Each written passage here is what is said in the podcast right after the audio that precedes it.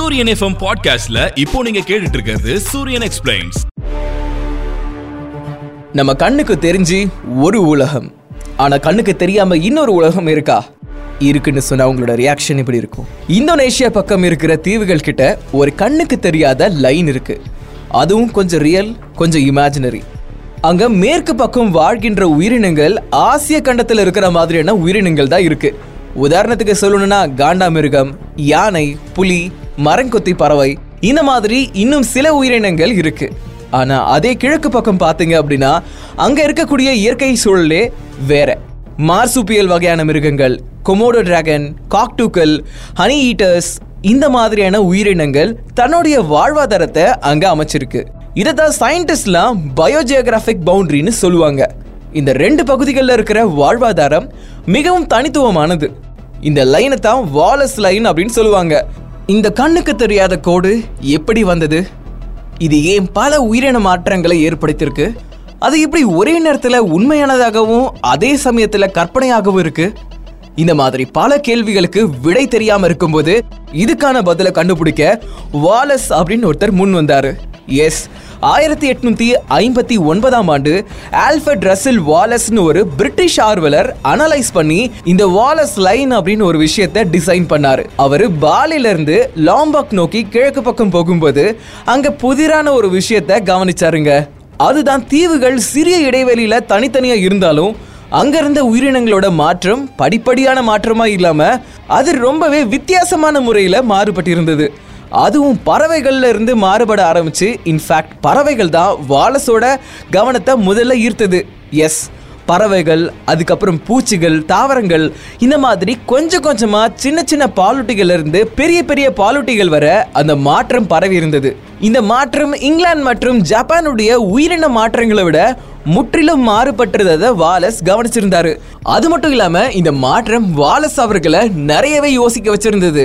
அது எப்படி இந்த லைனுக்கு அந்த பக்கமும் இந்த பக்கமும் உயிரின மாற்றங்கள் இவ்வளவு இருக்கு? இது எப்படி நடந்திருக்கோ? இந்த மாதிரியான பல கேள்விகள் வாலஸோட மனசுல எழ ஆரம்பிச்சிருந்தது. அப்பதான் அவருக்கு ஒரு விஷயம் புரிய வருது. இந்த உயிரின மாற்றங்கள் இந்த இடத்த ரெண்டா பிரிச்சிருக்கு அப்படின்னு.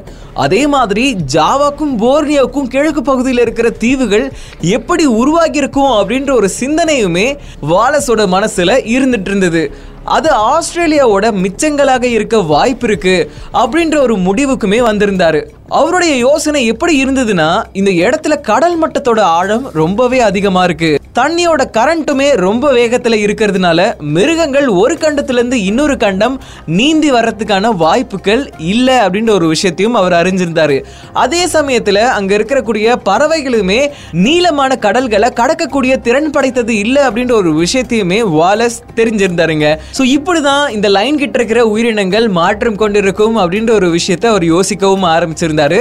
அந்த சமயத்துல வாலஸ்க்கு தெரிஞ்ச ஒரு விஷயத்தை பத்தி அவர் கொஞ்சம் கூட யோசிச்சு பார்க்கல. அதுதான் பிளேட் டெக்டானிக்ஸ் ஒருவேளை இந்த உயிரின மாற்றங்கள் இந்த பிளேட் டெக்டானிக்ஸ் மூலமா ஏற்பட்டிருக்கலாமா அப்படின்ற ஒரு சந்தேகமும் வந்திருந்தது. நம்ம பூமியில இந்த பிளேட் டெக்டானிக்ஸ் மூலமா பல விஷயங்கள் உருவாகியிருக்கு.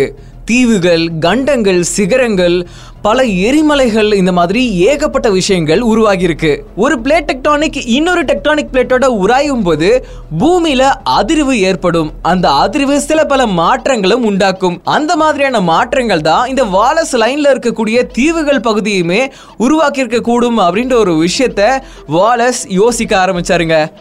பல நூற்றாண்டுகளுக்கு முன்னாடி இந்த கோடுகளுக்கு இரண்டு பக்கமும் தொடர்ச்சியான நிலப்பரப்புகள் இருந்ததை வாலஸ் ஆராய்ச்சி மூலமா கண்டறிஞ்சாரு.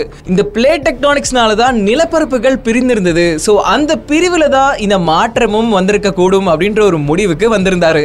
அது மட்டும் இல்லாம அந்த டைம்ல அண்டார்டிகா பக்கத்துல தான் ஆஸ்திரேலியாவுமே இருந்துச்சு. இந்த டெக்டானிக் உராய்வுனால ஆஸ்திரேலியா கொஞ்சம் கொஞ்சமா வடக்கு பக்கம் நகர்ந்து அங்க தனி உயிரின கோட்பாடுகளையே உருவாக்கி இருந்தது அதே மாதிரி அண்டார்டிகால இருந்த உயிரினங்களுமே மாற்றங்கள் அடையுது. அது மட்டும் இல்லாம இந்த கண்டங்கள் பிரியும் போது சிதறின தீவுகள் பற்றி வாலஸ்க்கு ஒரு ஐடியாவும் வருது. இந்த விஷயத்த வாலஸ் ஆயிரத்தி எட்நூத்தி ஐம்பத்தி ஒன்பதுல கண்டறிஞ்சு உயிர் புவியியல்னு சொல்லக்கூடிய பயோஜியோகிராபிக்ல ஒரு புரட்சியும் செய்தாரு. இந்தோனேஷியால வாலஸ் ரொம்பவே பிரபலமாகவே இருந்தாருங்க. சிலர் சார்லஸ் டார்வினை விட சிறந்த இயற்கை ஆர்வலர்னு கூட சொல்றாங்க. அது மட்டும் இல்லாம மாடர்ன் ஏஜ்லயுமே இந்த வாலஸ் லைனோட கோட்பாடுகளை நம்பப்பட்டுட்டு தான் வருது. வாலஸ் அவர்கள் தன்னுடைய வாழ்க்கைய தீவுகள் அதுல இருக்கக்கூடிய உயிரினங்கள் உயிரின மாற்றங்கள் இதை பத்தி தெரிஞ்சுக்கவே தன்னோட வாழ்க்கையை அர்ப்பணிச்சிருந்தாரு. அதனால தான் உயிர் புவியியலின் தந்தைன்னு அழைக்கப்படுது.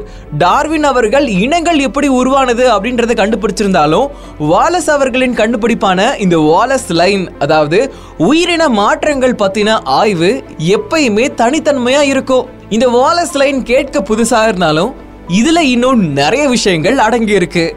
இதே மாதிரி இன்னும் இன்ட்ரெஸ்டிங்கான ஆடியோக்களுக்கு சூரியன் எஃப்எம் பாட்காஸ்ட்ல சூரியன் எக்ஸ்பிளைன்ஸ் ஃபாலோ பண்ணுங்க.